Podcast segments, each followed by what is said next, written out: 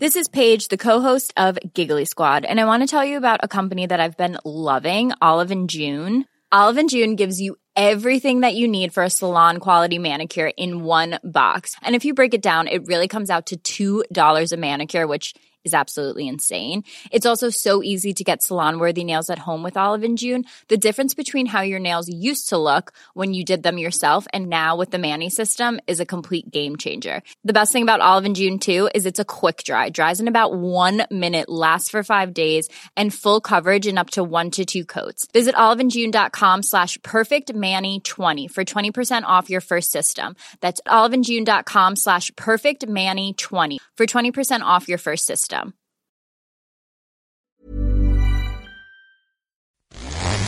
Stripping down science. The Naked Scientists.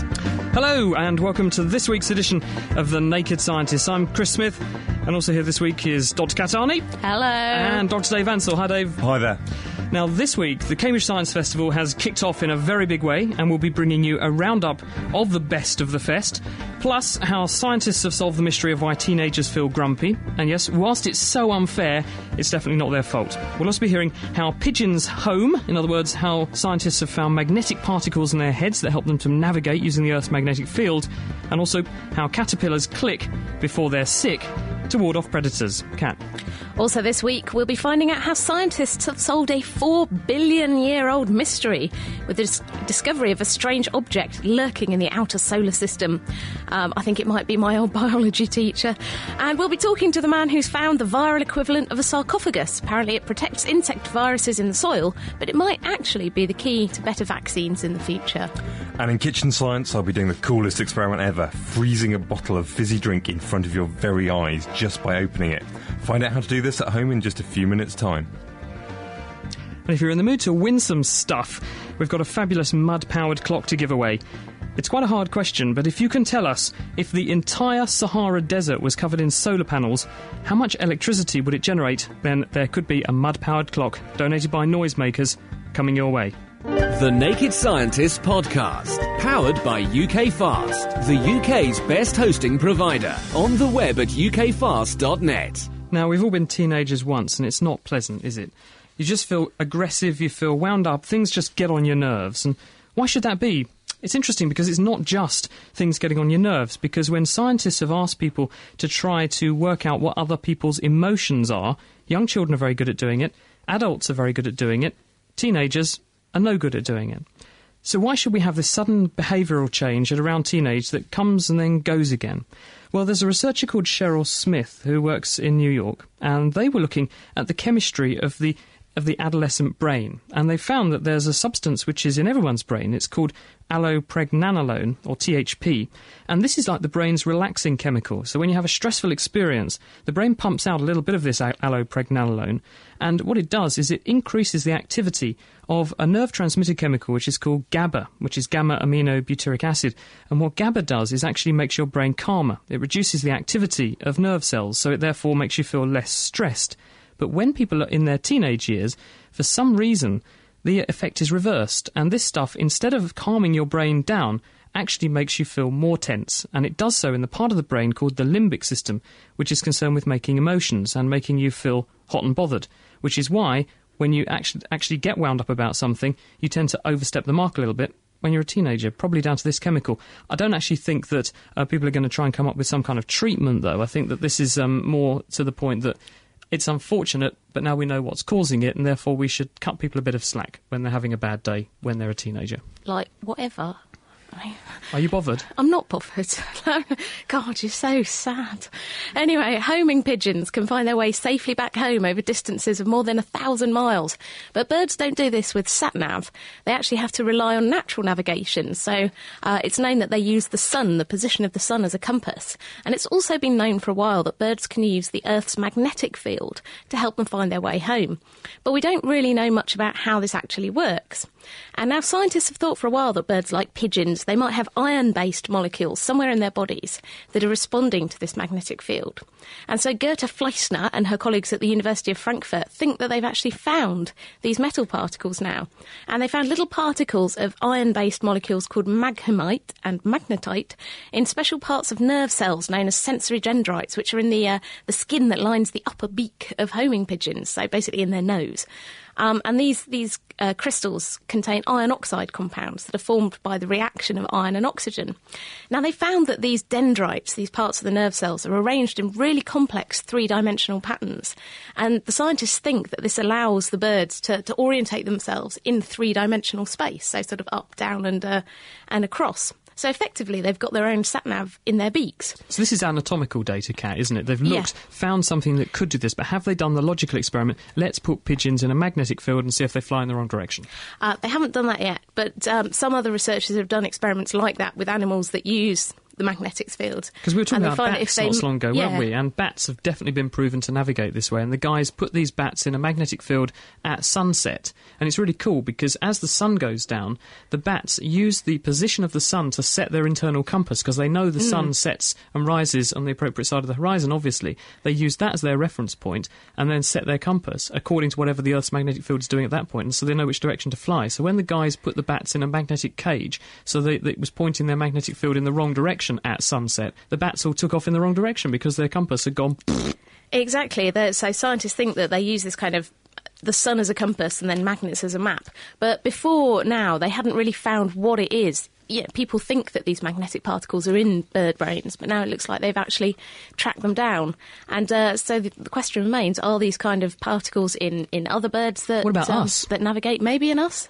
I, I mean, don't know. Is that your sense of direction? Because some people Certainly do not have a in good... men, I do think. You have a good sense of direction? I've got quite a good one. Because yeah. my wife's got an excellent sense of direction, and I am terrible. Um, I but think she still has to turn the map upside down. Definitely. Do you turn the map upside down? No. No, because my wife has to turn the map upside down. I don't. I can I can visualise things in three dimensions very well, but I am absolutely hopeless. When we were wandering around in Paris, it was the only time she went wrong and I was right. Most of the time she'll say, you need to turn left here, and I'll say, no, it's got to be right. And she'll say, no, it's definitely left, and, it, and it's left. I think there's a whole show of discussion here about whether men and women are better at finding their direction. So the bottom line with this pigeon business is... Pigeons... in their beaks, in the skin in their beaks, in the nerve cells, they think they found these magnetic particles now, which explains how homing pigeons, how they set their map using the Earth's magnetic field. Obviously, more work needs to be done, but it's very interesting. Now, scientists um, think they've found huge amounts of water on Mars. Um, the European Mars Express spacecraft got to Mars in December two thousand three, though it didn't start looking for the water under the surface until mid two thousand five. It's because they've used a great big radar called Marsis, which used a forty-metre-long antenna. And the way they were making that antenna, because you can't fit it in the space rocket because it'd be far too big, the way they deployed it was they were using an explosion to expl- blow the things out sideways.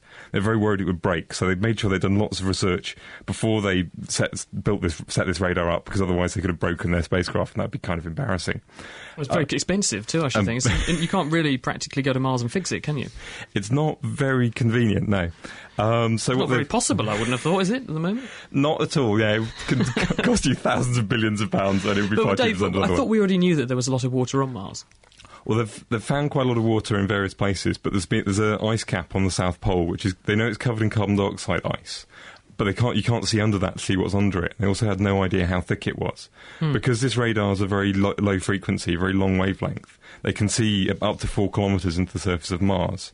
And looking at the South Pole, they thought that the um, ground was rising quite sharply. When they actually look at the data, the ground's actually flat.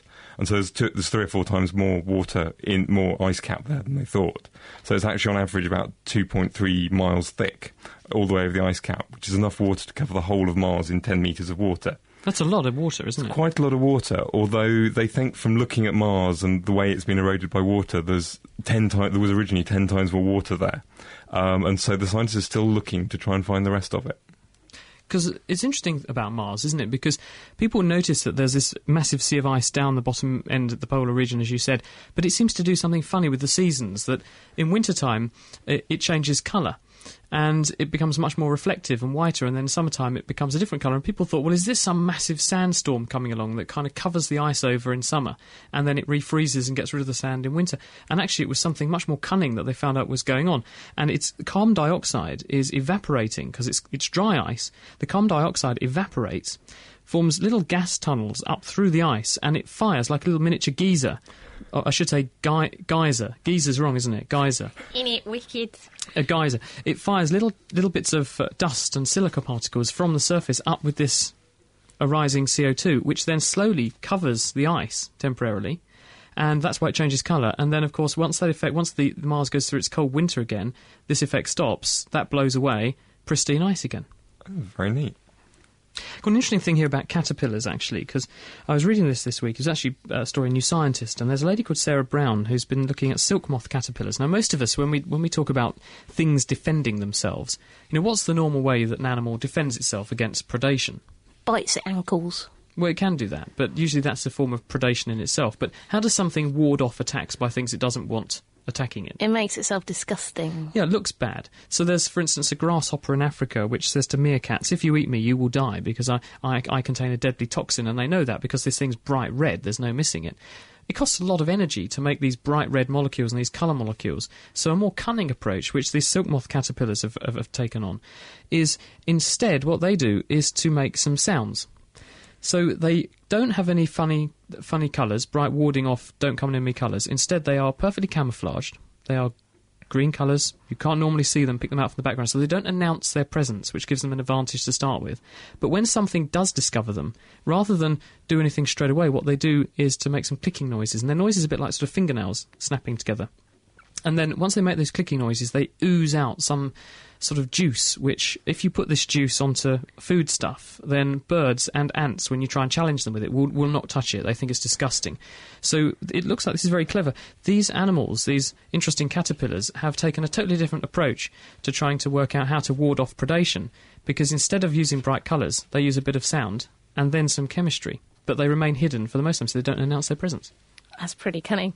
Um, so how, how many of us in the studio are carrying a little bit of extra spare tie around our tummies? Not, no, we're all pretty, a touch. pretty trim in here. I, I'm pretty uh, slim, I reckon. Yeah, but uh, if you are carrying a bit of spare tyre in the tummy department, uh, you probably think it's just affecting your clothing size, but increasingly it's becoming clear that uh, being overweight or obese actually has significant impacts on your health. And now researchers in the U S have found that fat in the belly might actually be involved in fueling inflammation in the body. So when you think of the word inflammation, you probably think of the, the redness or swelling that you get if you've got an infected cut. But actually, inflammation throughout the body uh, is called systemic inflammation. And the molecules that are involved in that, they play a really important role in many diseases, including diabetes, uh, heart disease, and even now cancer. Um, most studies of, of fat in the belly have actually just looked at subcutaneous fat, the fat just under the skin, um, but they haven't really found a link between this type of fat and inflammation. And they found out, in fact, they did uh, some studies if people have had liposuction to take out that fat. It actually doesn't change their, their risk of these kind of inflammatory diseases. So what they're saying is the fat's a symptom rather than the cause then? Well, that's subcutaneous fat. So in this study, what they've done is looked at visceral fat. Now, that's the fat that's wrapped around the internal organs in your tummy. And to do this, they took some um, very obese people and took blood samples from a vein called the hepatic portal vein, which kind of carries blood from digestive organs into the liver. And they compared this blood that had been through all the fat tissue with blood that they took from their arms. And they measured the levels of the different molecules that were involved in inflammation. And they found that really high levels of two molecules in particular, um, called I L six and C-reactive protein, which are known to be involved in systemic inflammation and related to diseases like uh, insulin resistance, high blood pressure, and type two diabetes. And so um, this is why maybe people with more fat in their tummy, apple-shaped people, are actually more at risk of diseases like heart disease and diabetes than more pear-shaped people um, who have their, their fat in their hips and thighs. Bit nitpicky though, Kat, but that blood vessel does drain a few things more than just the fat. So there, there's more to it than just the fat. It could be something else too going on, couldn't it? So we don't really know that it's just the fat that's to blame there. Yeah, but if you're looking at the difference between that blood and uh, the blood in the arm is that it really has gone, particularly in these people who are very overweight, has gone through a lot of that visceral fat. And it's the first time that a link has been found between this kind of fat as opposed to subcutaneous fat. The Naked Scientists with Doctor Chris, Doctor Dave and Doctor Katz, our Science Best of the Fest show this week, celebrating the launch of the Cambridge Science Festival. More on that coming up shortly. We'll also be hearing how scientists have solved a four billion year old mystery on the outskirts of our solar system with the discovery of a very, very strange object lurking out there and what it broke up to make. That's coming up. And also the discovery of an insect virus sarcophagus. Scientists have uncovered these funny crystals that grow in insect cells, and they have viruses locked up inside them, and they can protect viruses for a very long time. The Naked Scientists, supported by the Wellcome Trust. Now, Dave, I've got a question here. It's, um, well, it's actually more of a comment. It's been sent in by Eric Skonberg, who's actually listening to us in the States. And he says, love your podcast, listen to them regularly when I take my dog Charlie out on our hour-long walks. Uh, he, he also says that Charlie uh, shares an earphone with him. I wouldn't like to stick my earphones in my dog's ears, I can tell you. Um, and he says he, he likes listening to us very much. He sent us a picture of Charlie. I have to say Charlie's very cute. But the point he makes here is, and this is interesting, people might want to join in on this discussion, Dave, put some hot water and some cold water in the freezer. Which one freezes first? Um, I've heard that there is... I, I, the obvious thing would be that the cold, the cold water would freeze, because it's first. got less energy got to less start energy with. To lose less to, to lose. Hey presto, gonna freeze sooner. I have heard the story that the the hot water will freeze sooner, although I have to say I haven't looked into it in detail. Well, he's making this point that there are actually some other things going on that people often neglect, and I was one of them. I always used to say, oh, it's a load of rubbish. The, the hot water will definitely freeze more slowly than the cold water for the simple reason it's got more energy to lose and it takes longer. But what he's saying is, and I think I believe him, um, he's saying that a lot of people believe in this. There's convection currents going on inside the water. And we did this as a kitchen science experiment, didn't we, where when you've got something warm, it's less dense, so it rises upwards and the cooler stuff sinks. And this creates a sort of turning circulation inside a, a, a tank, if you've got a tank of, of warm water. Now, what he's saying is if you put that in the freezer, because the water's stirred up by the heat, the water will start moving, and it will carry on moving for quite some time, and this will keep mixing the water, enabling it, after it's cooled down, to keep losing heat more quickly than cold water, because that's more static and doesn't move so much to start with, and therefore the cold the, the cold water will be overtaken on the freezing process, possibly by the hot water. The other thing which has just occurred to me is if you heat up water and boil it, you drive off all the gases dissolved in it, and those gases dissolved in it might be reducing how well it um, will, will reduce the freezing point. Yeah, sure, and the hardness as well, yeah. Because, of course, when you boil your kettle, you get scale. That's the bicarbonate precipitating as calcium by uh, calcium carbonate, isn't it, in in there. Those impurities will lower the, uh, the yeah. freezing point. So if you did the experiment fairly and used distilled water or something, then that should be an accurate way of, of knowing. Testing. I reckon there's a kitchen science experiment in there somewhere. We just had a quick call from Aaron, uh, who's in Orpington in Kent, and he says when you see jets across the sky, sometimes they leave vapour trails for miles behind them, sometimes it's barely v- visible. Is this because of different types of fuel? And now I reckon it's not. I reckon it's to do with the weather. What yeah, do you think, I would Dave? have said it's the weather, um, because planes all run on the same fuel, kerosene, um, and when you burn it, it's got carbon and hydrogen in it. And the hydrogen will burn with oxygen to form water, and that will condense to form little clouds, which are the long, thin clouds you see. Now, if the plane's flying through a particularly dry piece of air, that, those water droplets will evaporate quite quickly and dis- dissipate very quickly. But if they're flying through air which is really quite damp already, then there's nothing, the, the air can't evaporate, the water can't evaporate, so those clouds stay there for ages. Thank you, Dave.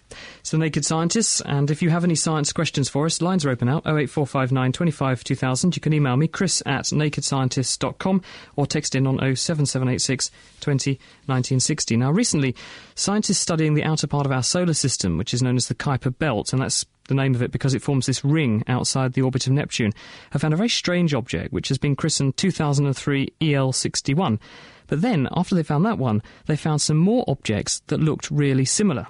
Bit of a mystery because they couldn't work out where they came from, but now Mike Brown from California Institute of Technology has solved the mystery, and it turns out they're all part of one big happy family, and even more surprisingly, we may personally have met some of their relatives. This is one of those things that you stumble upon without having any idea that it's there.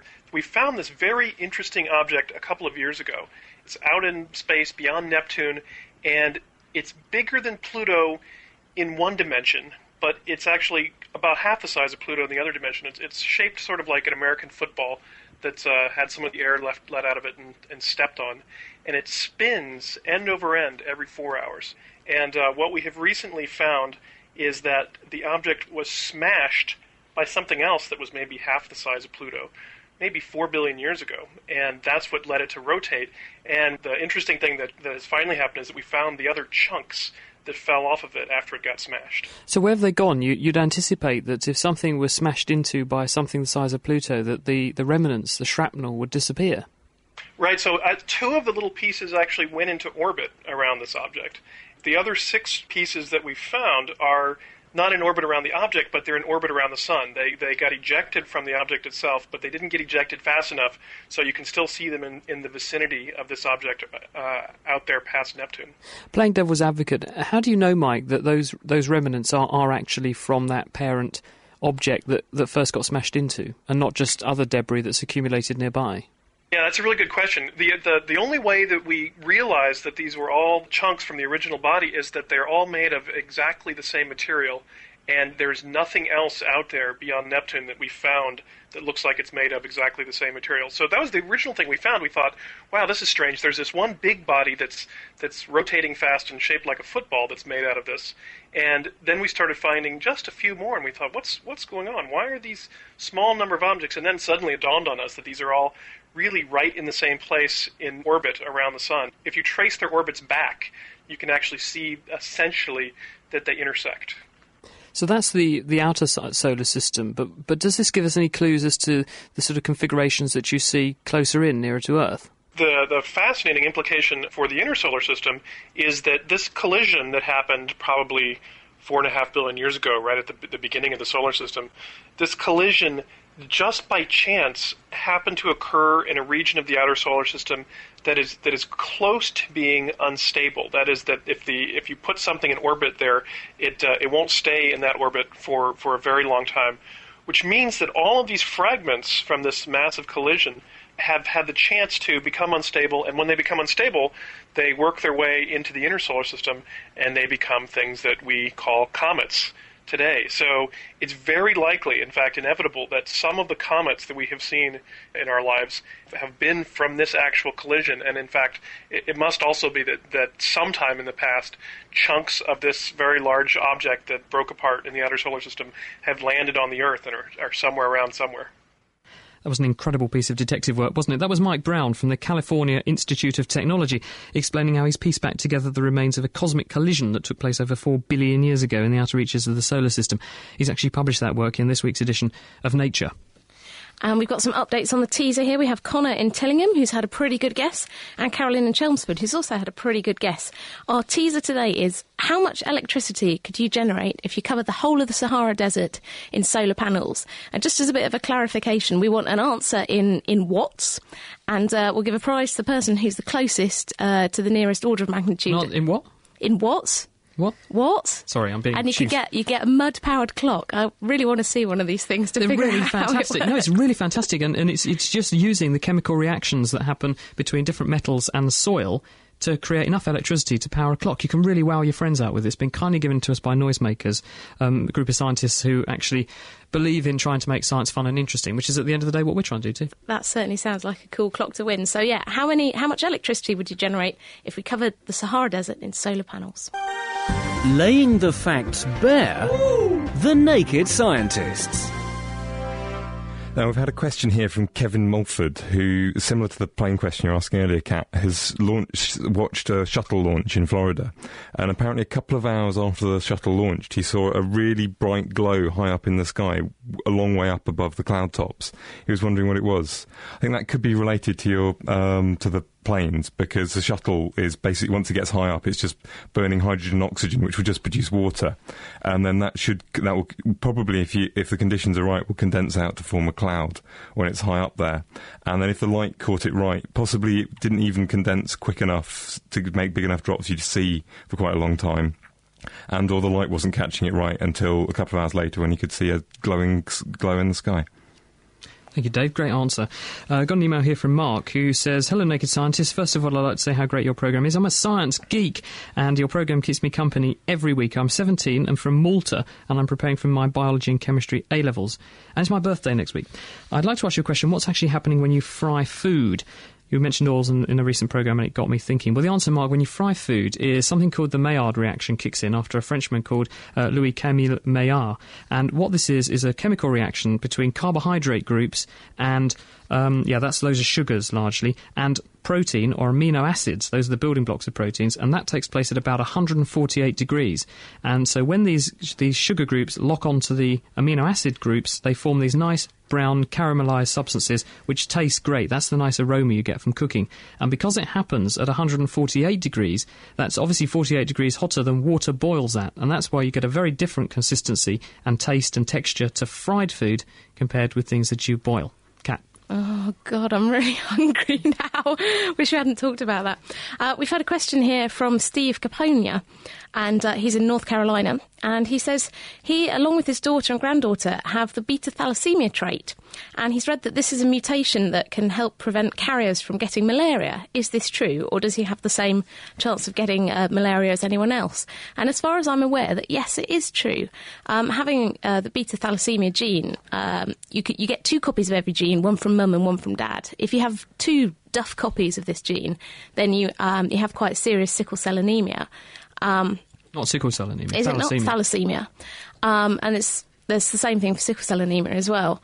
Uh, but if you have one duff copy, then um, you, your cells are just you know might be slightly wrong, and this could actually protect you against blood parasites like malaria. That's my understanding. Because they live in red cells, don't they? So it, it kind of makes the red cell inhospitable to malaria, so it doesn't grow very efficiently. So it finds it much harder. It's the same thing for thalassemia as, as sickling as well. I think anything that makes red cells a bit less usual, because obviously malaria as a parasite will be optimised to live in a certain kind of cell and cellular environment. So if you change that by having different chemicals in there, because the gene is slightly different, the result is you will end up with a less hospitable home for the parasite to grow. So as a result, it doesn't grow so well. That's what we reckon. Time now for what's one of the liter- literally the coolest kitchen science experiments I've ever done. In a refreshing change of venue, I went to our local pub, the Flying Pin- Pig, Flying Pig, Pig, um, with Azzy and Justine, um, where we made a bottle of fizzy drink freeze instantly just by opening it. And even though it's called the Flying Pig, you really can believe this one. Hello, Chris. We are down in the Flying Pig, just round the corner from our studios here in Cambridge, and Justine, the landlady, is going to help us out. Hello. And Dave is here with me, of course. Good evening. The purpose of this week's Kitchen Science is really to answer one of the questions we had coming in a few weeks ago from Steve in New Zealand, who wrote in and asked why it was that his beer can that he had cooled in the freezer froze as soon as he opened it, when it was liquid to start with. And Justine has kindly accepted us in her pub, and we are now going to do a bit of an experiment to explain exactly why that happens. Dave, would you like to tell us what we've got here as a setup? Yeah, well, we've set up an experiment to kind of duplicate what he was doing, but slightly more cheaply, using lemonade rather than beer. I've got some ice in some buckets, and I've added salt to that ice, which has cooled it down below zero. In fact, I can measure the temperature of it using this neat little thermometer here. And it's sitting at about minus four degrees centigrade. In that, I've been cooling down some bottles of lemonade, and hopefully, if we can get Justine to open one, we can see what happens. Justine, just explain to me what you've got there. It looks like just an ordinary bottle of lemonade. And I can see the liquid moving about as you're moving it. The top is actually sealed at the moment. Mm-hmm. Have a go at opening it. It's... it's... It's freezing. It, it has indeed frozen. As soon as you open the top, the entire bottle started freezing, and now you've got a big block of lemonade ice in there. That's amazing. That's brilliant. Do you want to hazard a guess at why that might be happening? I've got no idea why that happened at all. Well, to be honest, this confused us for a couple of months, until a guy called Jeff Mendez from California gave us an email and gave us an explanation for what he reckons is going on. In that water bath, it's about minus four degrees centigrade, and water should normally freeze. And in fact, over here, I've got a bottle of lemonade, which I let all the fizz out of earlier, and that has actually frozen solid. Now, the reason why the first bottle of lemonade wasn't frozen to start with was it's got lots of carbon dioxide, which makes it fizzy, dissolved in it. Now, if you dissolve things in water, like salt, it reduces the point at which they freeze. So instead of freezing at zero degrees centigrade, it'll freeze at maybe minus five, minus six degrees centigrade. So you've got a bottle of lemonade which is sitting at minus four degrees centigrade, and then you open the lid and you let out all that carbon dioxide. Now there's much less stuff dissolved in it, so the point at which it freezes, instead of being minus seven, is now about minus one or zero. So it wants to freeze, And it also has lots of little tiny bubbles, which gives it lots of places for the crystals to start freezing on. And it freezes in front of your very eyes. So effectively, the lemonade should have frozen at minus four, but because it's got carbon dioxide dissolved in it, it doesn't quite freeze at that temperature. Once you let out the carbon dioxide, it then pushes up that freezing point and it decides that it's going to freeze as soon as you open the bottle. Yeah, that's right. Also, the fact that you've got bubbles forming gives lots of places for the ice crystals to start forming, so it'll freeze very, very quickly. Great, that was really cool. And thanks, Steve, for writing in with that uh, cool question, and thanks, Jeff, for writing in with the great answer. And thank you, Justine, for letting us uh, use your lemonade and your pub to do this kitchen science. Thank you, it's my pleasure. Thanks, Dave. Cheers. Back to you, Chris. That is the best experiment, not just kitchen science, pub science. Brilliant. I thought it was really cool because it was I kind of interactive, be of because that experiment came from someone sending us a question. We didn't have a clue what the answer was to start with. We kind of made up a few answers, which was not entirely untrue, but they weren't spot on. And then Jeff got in touch from California and said, hey, I used to do this at Yale when, was it at medical school or something, Dave? Um, yeah, he, he did it, I think he did it actually at school, and then he was showing his mates when he was on some so conference somewhere. He writes somewhere. in and says, you want to, you know, this is the reason, guys. We, we Dave optimises it, does it in the pub, everyone's happy. This is what scientists do for fun. A conference. Look at my lemonade, everyone.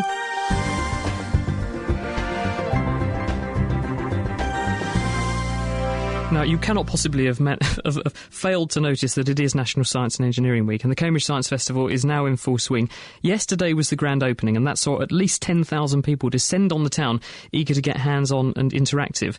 The really big launch took place yesterday on Saturday, and I went along together with some of the other members of the Naked Scientist team to find out a bit more about it. My first port of call was the pathology department, where I had the opportunity to meet the microbes that live in me and on me. I'm Gillian Fraser, I'm a lecturer here in pathology, and what we've done here today is try to show people the types of bacteria that are associated with their bodies. And the way we've done this is we've actually decided to culture some of the bacteria that we've found on ourselves.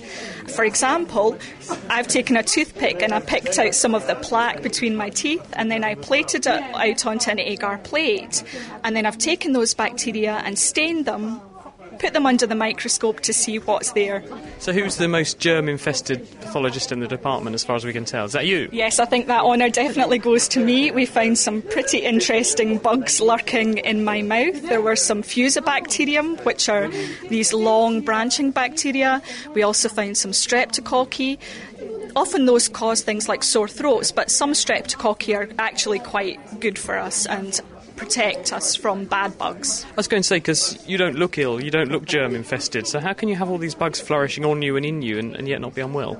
They're actually very important for us to help um, prevent bad bacteria from gaining a foothold on our epithelial surfaces. They colonise these surfaces, prevent the bad bacteria from being able to stick there, and they can also produce things like toxins against these bad bacteria which kill them. And how do these bugs get about? Well, actually, if we go over and look at this microscope here, we've got some uh, lab E. coli K twelve. These are motile bacteria. You can see them moving about quite rapidly. Now, these bugs have these amazing rotary nanomachines called flagella. They're long propellers that extend from the bacterial cell surface, and they rotate at amazingly high speeds, up to sixty thousand R P M. I don't mean to insult bacteria, but you know, they're not known for their intelligence, so how do they know which way to swim?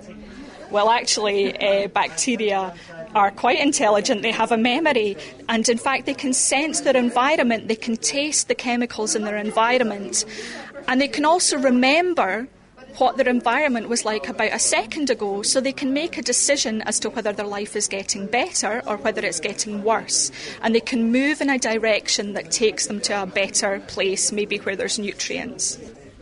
Gillian Fraser, who, by her own admission, is the most germ-infested member of the pathology department. Well, while I was getting up close and personal with E. coli, Naked Scientist Mira Senthilingam got wind of a tasty demonstration that was taking place in the chemistry department. Apparently, over in Chemistry in Action, they're making ice cream with liquid nitrogen as one of the demonstrations. This method is meant to give an absolutely delicious result, so I'm heading over to the chemistry department now to see if I can get my hands on some. So what we're going to do here, we're going to make ice cream. So we're going to put in our three ice cream ingredients. So firstly, we want some cream. Then we're going to add some milk, and then probably the most important ingredient in my mind is the sugar. So if you were just making ice cream in a factory or at home or whatever, the way you'd do it is you put it in a normal commercial freezer, and it would be about minus twenty-five roughly, and you'd stir it as it froze. But we haven't got a big commercial freezer, okay, and we also don't have the several hours that it takes to do that. So what we're going to use is liquid nitrogen. And the reason ice cream is so tasty is because the sugar dissolves in the water in the milk, and that gets frozen into little ice crystals. You can't feel these little ice crystals because they're so small, and the ice crystals are surrounded by the fat of the milk. Okay, so when you put them in your mouth, they feel kind of creamy, but as the fat gets digested by your kind of tongue and the enzymes in your in your mouth, it releases the little ice crystals, and the sugar just hits you as a burst, bam, on your tongue. So as the nitrogen boils off, it's drawing its energy from the cream, which is hot on it, okay? So it's cooling the cream down as it boils off. And does that look like ice cream to you? Yes. Okay, let's serve it up. So I'm here with Simon, and he's going to explain why ice cream tastes better when it's made with liquid nitrogen. When you taste ice cream, what you taste as the texture is the grain size of the ice crystals. And so if you freeze it really quickly using something at a, minus one hundred seventy-eight degrees Celsius, you get much, much smaller crystals, and so it doesn't taste as grainy. What's your name? Lawrence. Isabel. So what did you think? I thought that the um, smoke coming off of it was really mystifying. It was very um, interesting. It's really nice, and it's nice and creamy. Well, I thought it was delicious, so I'm off in search of the technician to see if I can persuade him to let me take some liquid nitrogen home. Which proves another scientific theory, that you can always trust the girls to track down the food, especially if it involves ice cream or chocolate. Also taking place on Saturday was a presentation by Mark Abrams, the guy who founded the Ig Nobel Prizes. Now, unlike their more auspicious namesakes, they're awarded for scientific endeavours that make people laugh, but then think. Previous winners include a team of doctors who showed that people living near radio stations playing an above-average amount of country music are much more likely to kill themselves than average, and another study which sought to confirm the myth that belly button fluff is always blue. Ben Valsler went along to find out what visitors thought of the Ig Nobel concept. Most prizes are for the very best of something, or the very worst of something. Best or worst doesn't matter for the Ig Nobel Prizes. Important or worthless, that too doesn't matter.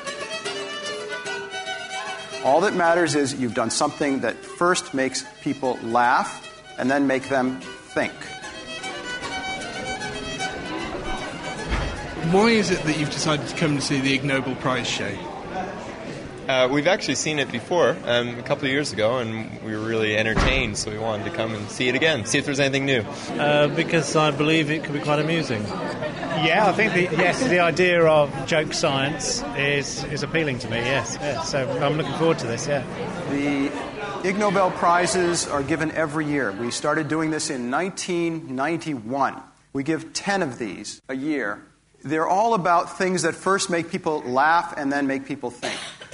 The Ig Nobel Literature Prize was awarded to Daniel Oppenheimer for his report called Consequences of Erudite Vernacular Utilized Irrespective of Necessity, Problems with Using Long Words Needlessly. The Ig Nobel Medicine Prize was awarded to Doctor Francis Fesmire of Tennessee for his medical case report called Termination of Intractable Hiccups with Digital Rectal Massage. Is there anyone here who needs this concept clarified? Is there anyone here who has hiccups at the moment? Do you think we're a bit too serious about science? Yeah, I think we are quite a bit of the time. I think this is a good example of how it should be. Oh, yes. So it's nice to see a light-hearted approach in something like this. Oh, yeah, definitely. Having done a PhD, people take it much too seriously. I should think that just the thought of a digital rectal exam is enough to cure most cases of hiccups. That was Ben Valsler finding out about the Ig Nobel Prizes. Now, someone who is clearly enjoying the festival very much was the university's Vice-Chancellor, Professor Alison Richard. I think that the Cambridge Science Festival this year is brilliant, but then, of course, it's brilliant every year. And how do I know that? You just walk around and look at the faces. The kids are totally intent, but it's also the volunteers who are completely intent talking to the kids. There's just an engagement. complicated things are made simple and explicable, and even people like me uh, imagine for a brief moment that you actually understand some of this stuff. Now, I have a question for you, because I've been, I've been failing to get the answers right on many questions this morning. Do you know how many bones there are in the human body? Adult or baby? Adult. two hundred and six. Oh, oh, oh, naked scientist, you know it all. I, the, one of the other answers was three hundred and forty-eight. Now, I'm a biological anthropologist, and I got the answer wrong. So it's never too late to learn, and that's, uh, I think that's probably the sort of the message for the grown-ups here. You know, you can always learn more. Um, I, I can't tell you how relieved I am that I could answer that question, actually, because my cred was surfing on that. Brilliant, that's brilliant, brilliant, naked scientist, I'm impressed. Now, now what's this very interesting, colourful ah, thing? Well, this is uh, the structure of D N A. It's the double helix. It is also a kind of molecular origami. I folded paper to make this. It's hard to describe it if you can't see it, but I'm very proud of it, and it's going to go home and sit on my mantelpiece. It's fun to make it. And again, to me, this is the embodiment of this festival, that it's taking very complex ideas, turning them into something physical that you can actually do and take away and think about, and that's great. You must have quite a collection of these, because last year when we were here, you were walking around with a giant pink balloon that you were telling it, me it was some salmonella. Giant, it was not a giant pink balloon at all. It was a bacterium. It, and I've forgotten what the species is, but it was definitely a bacterium. And the year before that, I built a robot. Maybe you don't remember, but I still have that, my robot car. So it's great. Where are you heading off to next? Uh, now I'm off to the University Centre, where there is a crane construction challenge. I have no idea what that means, but I'll go and find out. Cambridge University's Vice-Chancellor, Alison Richard, enjoying the Cambridge Science Festival yesterday. It's the country's largest free science festival. All the events and exhibitions are continuing all this week, and if you want to go along, there's plenty to go and see. There's another big Science on Saturday day in a week's time, and all the details are on their website. That's cambridge science dot org. And we've had some updates in on our teaser. Daniel in Clacton, not that close. Megan in London, very, very close. Uh, Mike in Beatley, not that close either. What we want to know is, how much electricity would you generate if we covered the whole of the Sahara Desert in solar panels? We want an answer in watts, and uh, the person to the nearest power of ten will win a mud-powered clock from Noisemakers. Sorting out the sparks from the quarks, the Naked Scientists. Time now to cross the Atlantic and find out from Bob and Chelsea how a fungus infected with a virus is helping grasses to grow on roasting hot soils, and why it's curtains for coral. This week for The Naked Scientists, symbiosis meets climate change. In case you don't remember from school, symbiosis is when totally different types of organisms live together in a mutually beneficial relationship, sort of like marriage. I'm going to talk about a trio of codependent creatures that like it really hot. But first, Chelsea tells us how the warming world is causing corals and their algae partners to break up. Even if you're worried about global warming, it probably seems like a fairly distant threat. But to coral reefs, it's a clear and present danger. Evolutionary ecologist Drew Harvell of Cornell says warm temperatures seem to weaken corals' immune systems while at the same time causing diseases to flourish. A one two punch. What's more, corals have a symbiotic relationship with a type of algae that provide them with oxygen and nutrients. And the algae are actually very sensitive to changes in temperature. And so even one or two degree increase in temperature can cause the symbiosis to fall apart, the zooxanthellae to leave the coral, and the coral can die if the thermal stress doesn't end. In fact, scientists have documented several cases of heat-related coral death around the world. Harvell and others hope to save those that remain by finding ways to boost their immunity, kill their diseases, and protect them from people. Thanks, Chelsea. There's a kind of grass called panic grass in Yellowstone National Park here in the U S that thrives in hot geothermal soils, which can reach fifty degrees Celsius. It was recently discovered that a kind of fungus on the plant's roots makes this possible. Neither the fungus nor the grass can withstand the high temperature alone. But now researchers have found that the fungus confers this heat-resisting power only when it's infected with a virus.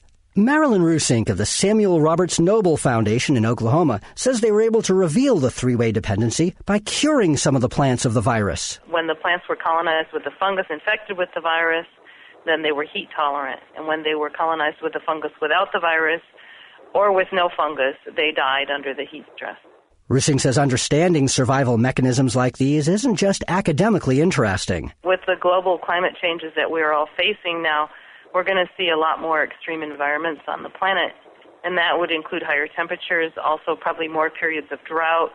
So we need to understand how plants normally tolerate natural extreme environments. And that may better equip us to grow crops when environments that seem extreme today become more normal. Thanks, Bob. Next time, we'll talk about how some scientists are using sound to make the lovely sights of public aquariums accessible to the visually impaired. Until then, I'm Chelsea Wald. And I'm Bob Hirshon for A A A S, the Science Society. Back to you, Naked Scientists. Oh, thanks, Bob and Chelsea. It's so great to hear from them. There'll be more from Bob and Chelsea next week, I reckon. Thank you, Kat.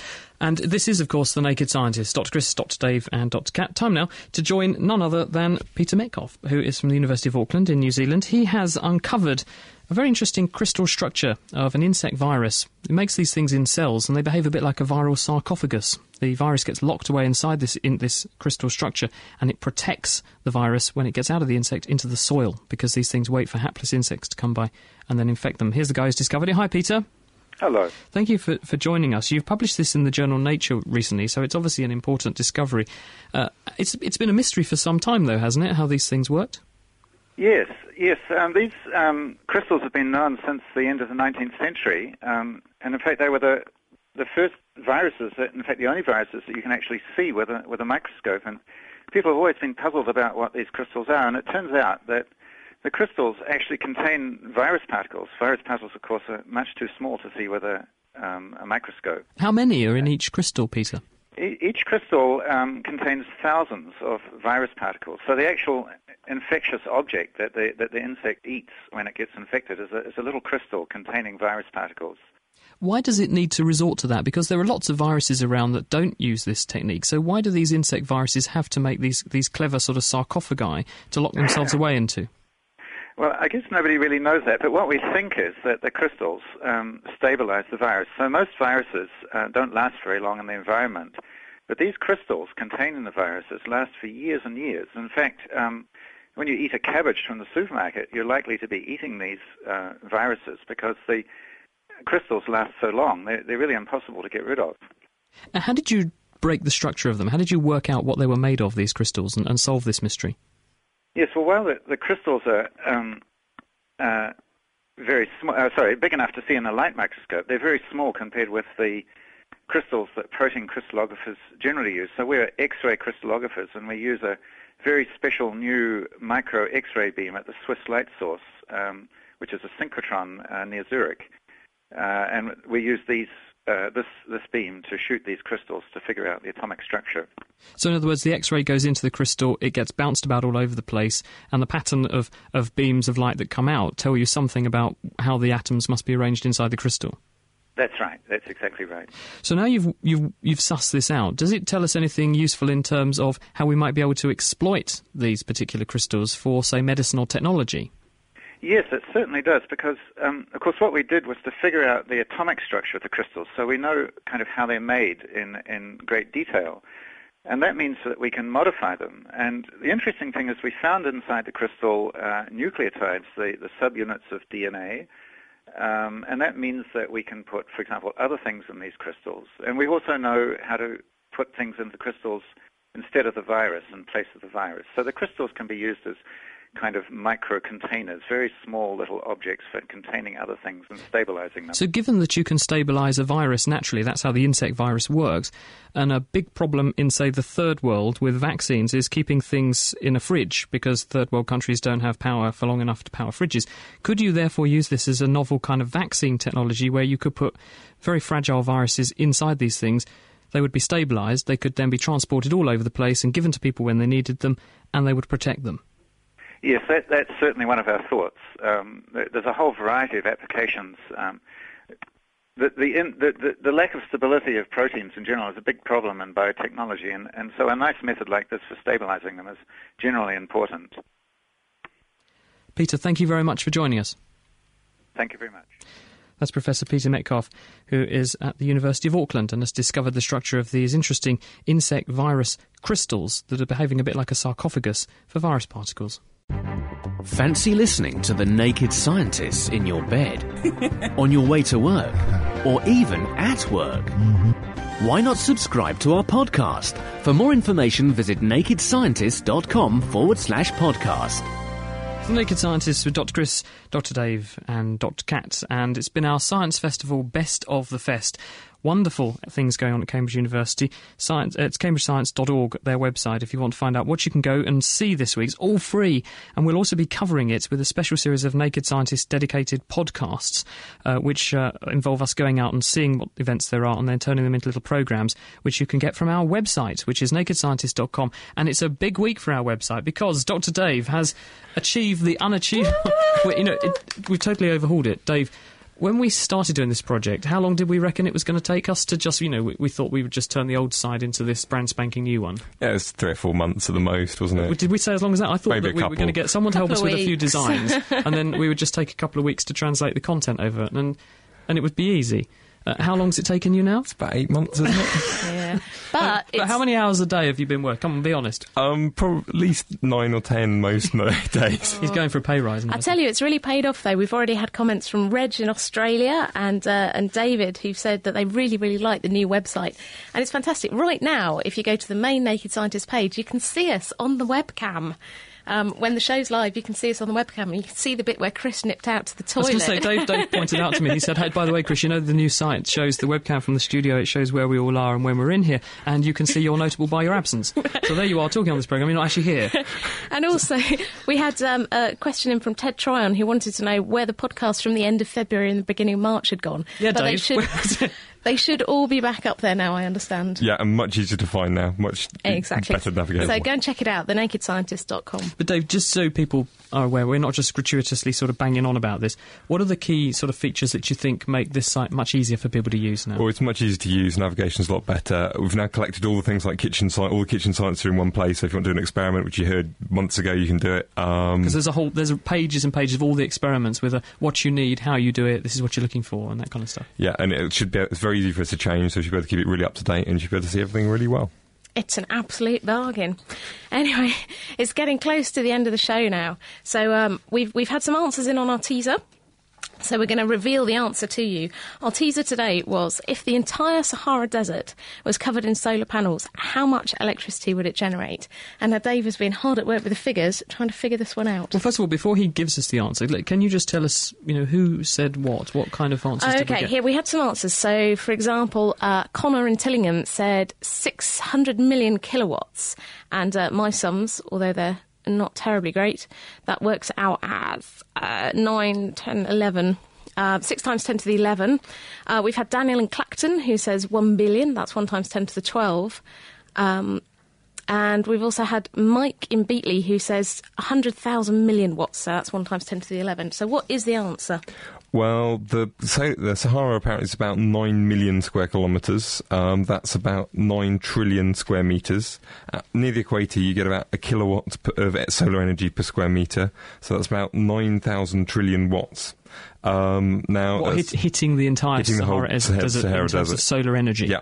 Right. Now, solar cells at the best, maybe about a third, thirty percent efficient, so that's taking it down to about three thousand trillion watts. Um, because you get night time and day and night time, it's probably about another third, another quarter. It's about one thousand trillion watts, or one times ten to the fifteen watts. So that's a petawatt, is it? Yeah. Um, compared to that, a the U K uses about seventy gigawatts of power maximum generation capacity. So we, so we could power the, the world pretty much. Pretty much, yeah. Sahara Desert then. I mean, one petawatt, I know I know that figure because that's the power of the Gulf Stream, the hot current that brings warm water from the tropics up to towards Europe, north in the Atlantic, and keeps us warm and means the grass grows for a long time in Cornwall. Yep, so when solar panels are cheap, it should work beautifully. So why haven't we turned the Sahara into uh, a, a, a sort of array of solar cells then? Just solar cells are so expensive that it just wouldn't be economic th- at all. I think it's nicer as a desert, to be honest. Anyway, what we want to know is the winner, and the winner tonight is Carolyn in Chelmsford, who said seven hundred fifty terawatts, and that's seven point five times ten to the fourteen, if my sums are correct. Also, very close was Megan in London, but it's Carolyn in Chelmsford who wins the mud-powered clock from Noisemakers.